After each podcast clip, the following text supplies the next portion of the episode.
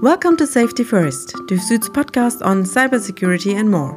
I'm Sabine Krömer from Corporate Comms at TÜV Süd. Today I'm joined by Jochen Eisinger. He is Director of Engineering at Google Chrome. We will talk about third party cookies and why they are not longer supported by many web browsers. Is this the end of tracking? Welcome to our podcast, Jochen. Great to have you on the show. Yeah, thank you. Hi, Sabine. Google announced an effort in 2019 to improve privacy on the web called Privacy Sandbox. And by 2023, Google plans to phase out support for third party cookies. Now, why did Google decide to do this? Yeah, so I think on, on, on a high level, there are um, two reasons. Like, on, on one hand, um, one thing we're observing is that the expectation of users when it comes to online privacy and um, especially to tracking pr protection um, has changed over time. And so people do expect um, more and, and, better privacy protections for um, for themselves when they're browsing the web. Um, so this is one thing that has changed. And another thing that has changed is that also um, what is possible from a technology point of view um, has changed, right? So there's um, new technology being developed. Um, one one such area, for example, is of differential privacy, and um, taken together, um, we think that we can offer a better experience to our users, an experience where the privacy while browsing the web is um, significantly better protected, while at the same time enabling a vibrant web ecosystem and enable um, content creators and websites to continue to monetize. Mm -hmm. um, Sounds very interesting. And we go more into detail uh, on what you just said. So one of the main drivers is uh, privacy, when I understood this right. Um, and for a better general understanding, what are third party cookies at all? Can you give a short explanation? Yeah, so um, a, a, cookie is um, a, a, small crumb of information. You can think of it as a very small um, file that um, a website um, can store on your computer. And the next time you visit that website, um, this small file is transmitted by the browser um, together with the request to the website. And um, this is a very old technology, so it's, it's very generic, but it underpins a lot of the user experience we do expect today, so that you you can um, you know, on a shopping site, you can put something in your cart and it doesn't um, disappear. Uh, you can store preferences, um, for example, what kind of language you would like to uh, read the website in. But it's also used um, for other technology, which includes um, advertising and, and, tracking. Are there also other kind of cookies like um, second party or first party or something like that? Yeah, so um, it is commonly people commonly talk about first party cookies and third party cookies. Um, I, I, think there's there's in, in the context of a web browser nothing like a second party cookie, mm-hmm. but it, in fact it's always the same cookie. So this um, distinction between first party and third party um, is is a distinction in which context a given cookie is um, sent. So when I'm visiting a website, so for example the website of uh, TÜV Süd, then this would be the first party. It's the website I intend to go to, and I will see um, the URL of the website in, in the location bar of my browser.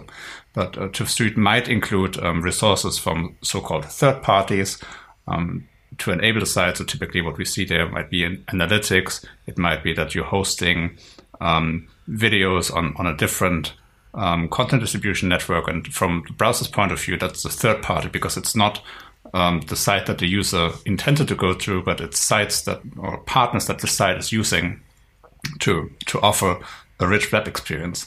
And um, if, if, a cookie is sent to this first party, in this example, TÜV Süd, we would call it a first party cookie, even though it's the same cookie, right? Mm-hmm. And um, all of the resources that TÜV Süd is using, we would consider a third party. And to give you a concrete example, it might be that you host your videos on YouTube. Mm-hmm. So sometimes you visit YouTube as, as a user, and in that case, YouTube is the first party. But if TÜV Süd includes um, a YouTube video on their site, in, in that context, YouTube would be a third party. And it's the same cookie that's being sent to YouTube, but once it's a first party cookie and once it's a third party cookie or third party context that this, the same cookie is, um, is used in. You mentioned uh, a better user privacy and also a better user experience. Can you elaborate a bit more on that? On in which way will it be? Will it be a better user privacy, for example? Yeah, so to answer that question, maybe I should first explain what is wrong with cookies and why mm. why are we talking about um, deprecating cookies, right? Um, so what, one thing you, you can do with such a third party cookie is that if if one given third party, so for example an ad network, is included on many different sites, um, they they will see this third party cookie that belongs to that ad network appear on many different sites. That allows an ad network or any other third party resource that is used on, on many different sites that allows them to piece together browsing history. Mm-hmm. And th- this is really how we commonly define tracking. So um, a, a, party is tracking you if they have the ability um, to piece together your entire or large parts of your browsing history. And um, from from our point of view, or from a user's point of view, really, this, this is an invasion of your privacy, right? Like there, um, you you might not want to share um, the entire browsing history uh, with with a third party, right? Mm-hmm. Um, that because your browsing history might include, um, you know, you, you, you might on the one hand go shopping for something, but on the other hand you're researching um, something related to, to an illness or so, and you don't necessarily want to have that uh, information connected. Um, but so this kind of piecing together of browsing history is what we consider uh, tracking, and it is currently um, enabled by uh, third-party cookies. Mm-hmm, mm-hmm. Yeah. So to be to be clear on this, um, or do I understand it right that in the future, if there will be no more third-party cookies allowed on the browsers I'm using, um, so this will also mean uh, it's more comfortable for me because I don't have to give my consent all the time. Is that so, or because nowadays it's really quite annoying, yeah. but at least you have a choice. Yeah, so you're, you're raising a very interesting point there, and, and uh, unfortunately, I don't have like a definitive answer for you um, there yet. It is an interesting question of like what kind of consent um, would you need in in a world where we have the so-called privacy sandbox in place. It might um, depend on a lot of factors, um, but unfortunately, it's, it's, too early to to really talk mm-hmm. about what the consent experience. Is. There has to be a consent, of course. I mean, consent is typically um, regulated uh, quite um, precisely by states, yeah, and so yeah. I, I, don't think that we as a browser maker are in, in a position to make, to make uh, forward-looking statements about yeah. what consent mm-hmm. frameworks will look like in the future. Okay. But I'm just aiming at the fact that the, the consent is not vanishing. There has to be consent still, also when there are no third parties any uh, third party cookies anymore, right? That depends on what regulators uh, will tell us in the future. It's still um, everything um, under construction, like uh, we can say. What is next? What what will be there? Yeah, so as I described earlier, third-party cookies are, are, are really an, the underpinning of, of, the modern web, right? So, that, I mean, we talked a lot about tracking now, but they're also your sign-in state, your preferences, like your shopping cart.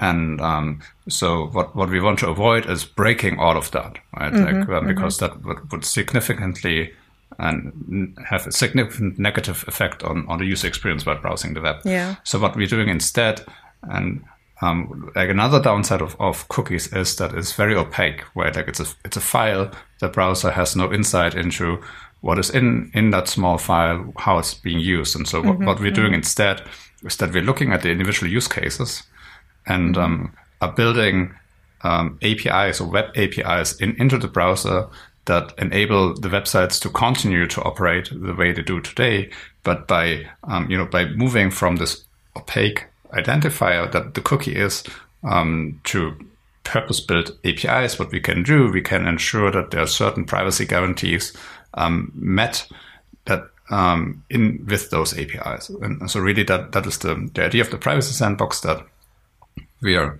um, developing um, together with um, the community at large in, in the standards process um, a set of APIs that replace use cases that are currently being fulfilled with cookies in, in such a way that we can give privacy guarantees about like it's not going to be possible um, to track you in, in the sense of building um, your browsing history as I described earlier. Can you elaborate a bit more about this privacy sandbox concept? How is it set up? You said it is a community concept, so it's kind of an open uh, concept. Yeah, I mean that that is in, in general how we are developing um, the web platform. There are standardization bodies, so for um, HTML and, and web APIs in, in general, that's typically either the W3C or the WHATWG. That these are two big standard bodies, and um, the way these bodies operate is that they they're building groups, mm. uh, working groups or community groups, interest groups, uh, different kinds of groups where um, browser makers, but also um, subject matter experts or other companies um, are coming together and they're discussing proposals of how to implement um, certain parts of the web or kind of shape uh, the future shape of the web. And in doing that process, there's um, um, yeah, the different participants can either comment on proposals, they can um, introduce their own proposals.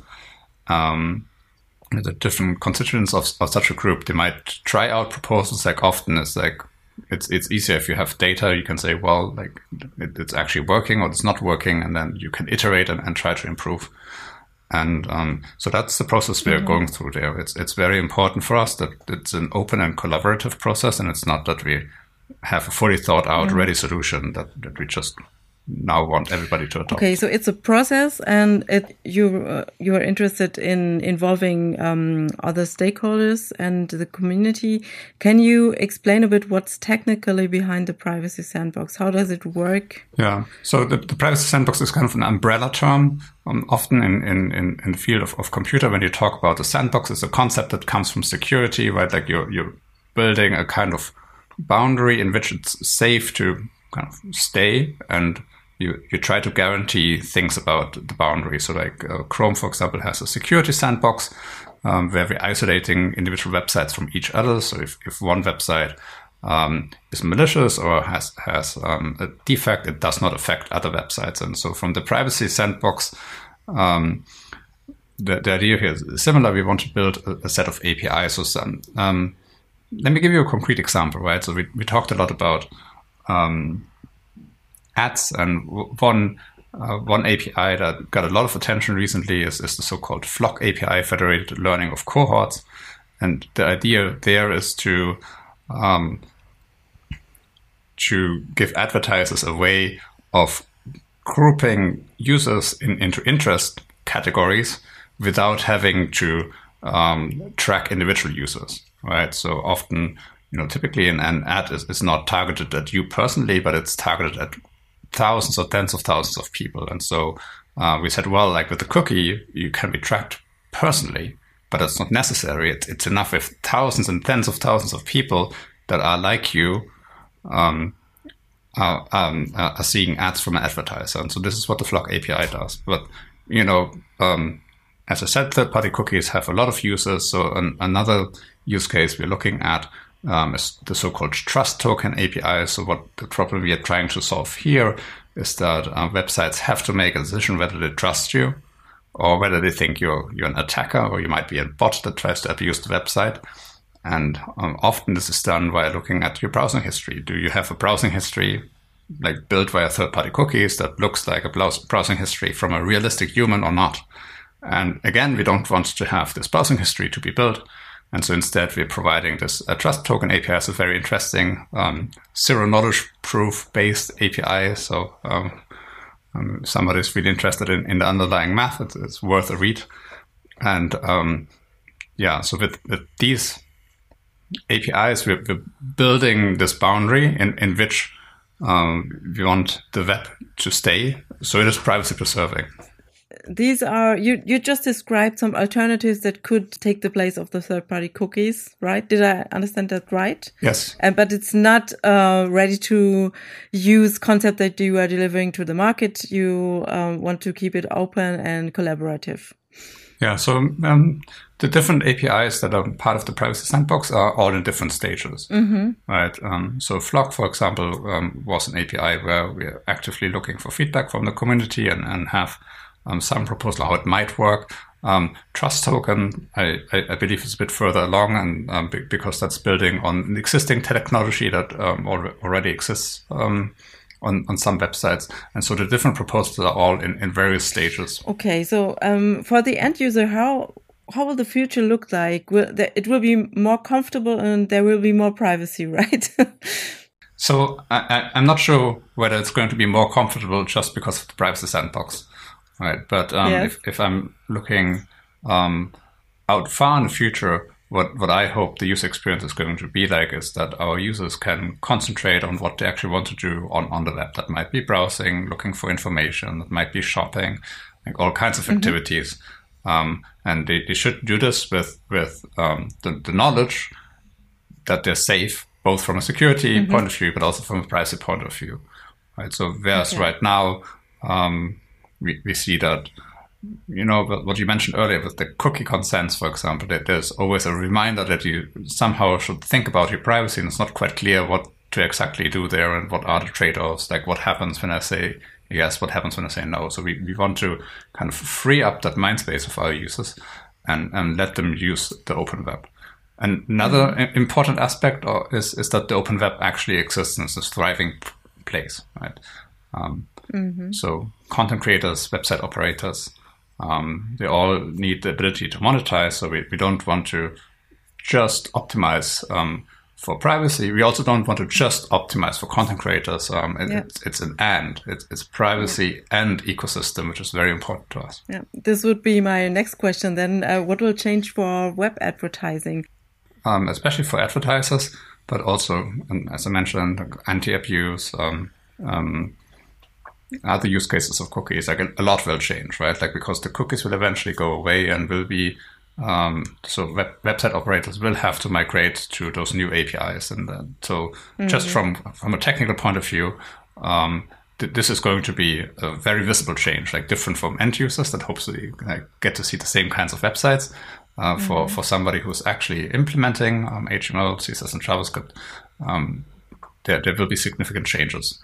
Um, mm-hmm. However, it's also not um, unique. So over the course of how the web is developing, um, new APIs come and replace old ones. Like a very pop, um, um, visible example might be, for example, Flash, which mm-hmm. Um, you know uh, five years back or so was was a dominant player on on the websites, and we've now seen Adobe phase out uh, Flash support. Mm-hmm. And so mm-hmm. from from from that point of view, it's it's a natural evolution of um, of the web. Okay. Yeah. And then the important part is like, will, will it still be good enough to monetize? Right? Like, will it enable a thriving ecosystem?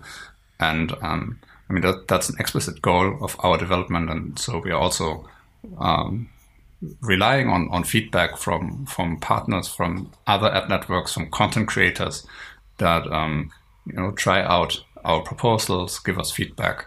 Mm-hmm. And uh, so we, we can iterate on them and try to strike good balance between um, the ability to monetize and the ability to write a modern um, website and users' desire for more privacy. Okay, and uh, how would you answer people claiming that Google, with this move, is increasing even its market power? What would you say to them? On, on the one hand, I would point at facts, right? Like we, we are um, in, in a very open process. We're working um, with other browser makers, with other uh, ad networks, uh, with content creators on, on finding a solution that works for everybody. But of course, we're also um, talking to regulators. So last week, for example, the UK uh, Competition Authority um, um, published um, a report on, on them looking into the privacy sandbox. And, and we, we committed to, to a number of um, basic rules, which uh, you know I, I, would summarize as that that we are you know we are also publicly committed to uh, not self preference here. So it's really important for us that that we're building a level playing field for all players, and so I think kind of pointing at how we actually are developing the privacy sandbox in in, in this very open process, and at the same time also pointing at our public commitments. Um, that this would be how I would answer such a question. So let's hope that this will all lead to a better and even more useful and more comfortable and safer internet, of course. Thank you, Jochen, for being our guest today. It was uh, great to have you on the show. Yeah, thank you for having me. It was a pleasure. Safety First is produced by TÜV Süd. Technical support, Comcast. You will find all episodes wherever you get your podcasts on Podigee or at tuvsud.com slash podcast. Thanks for listening and stay safe.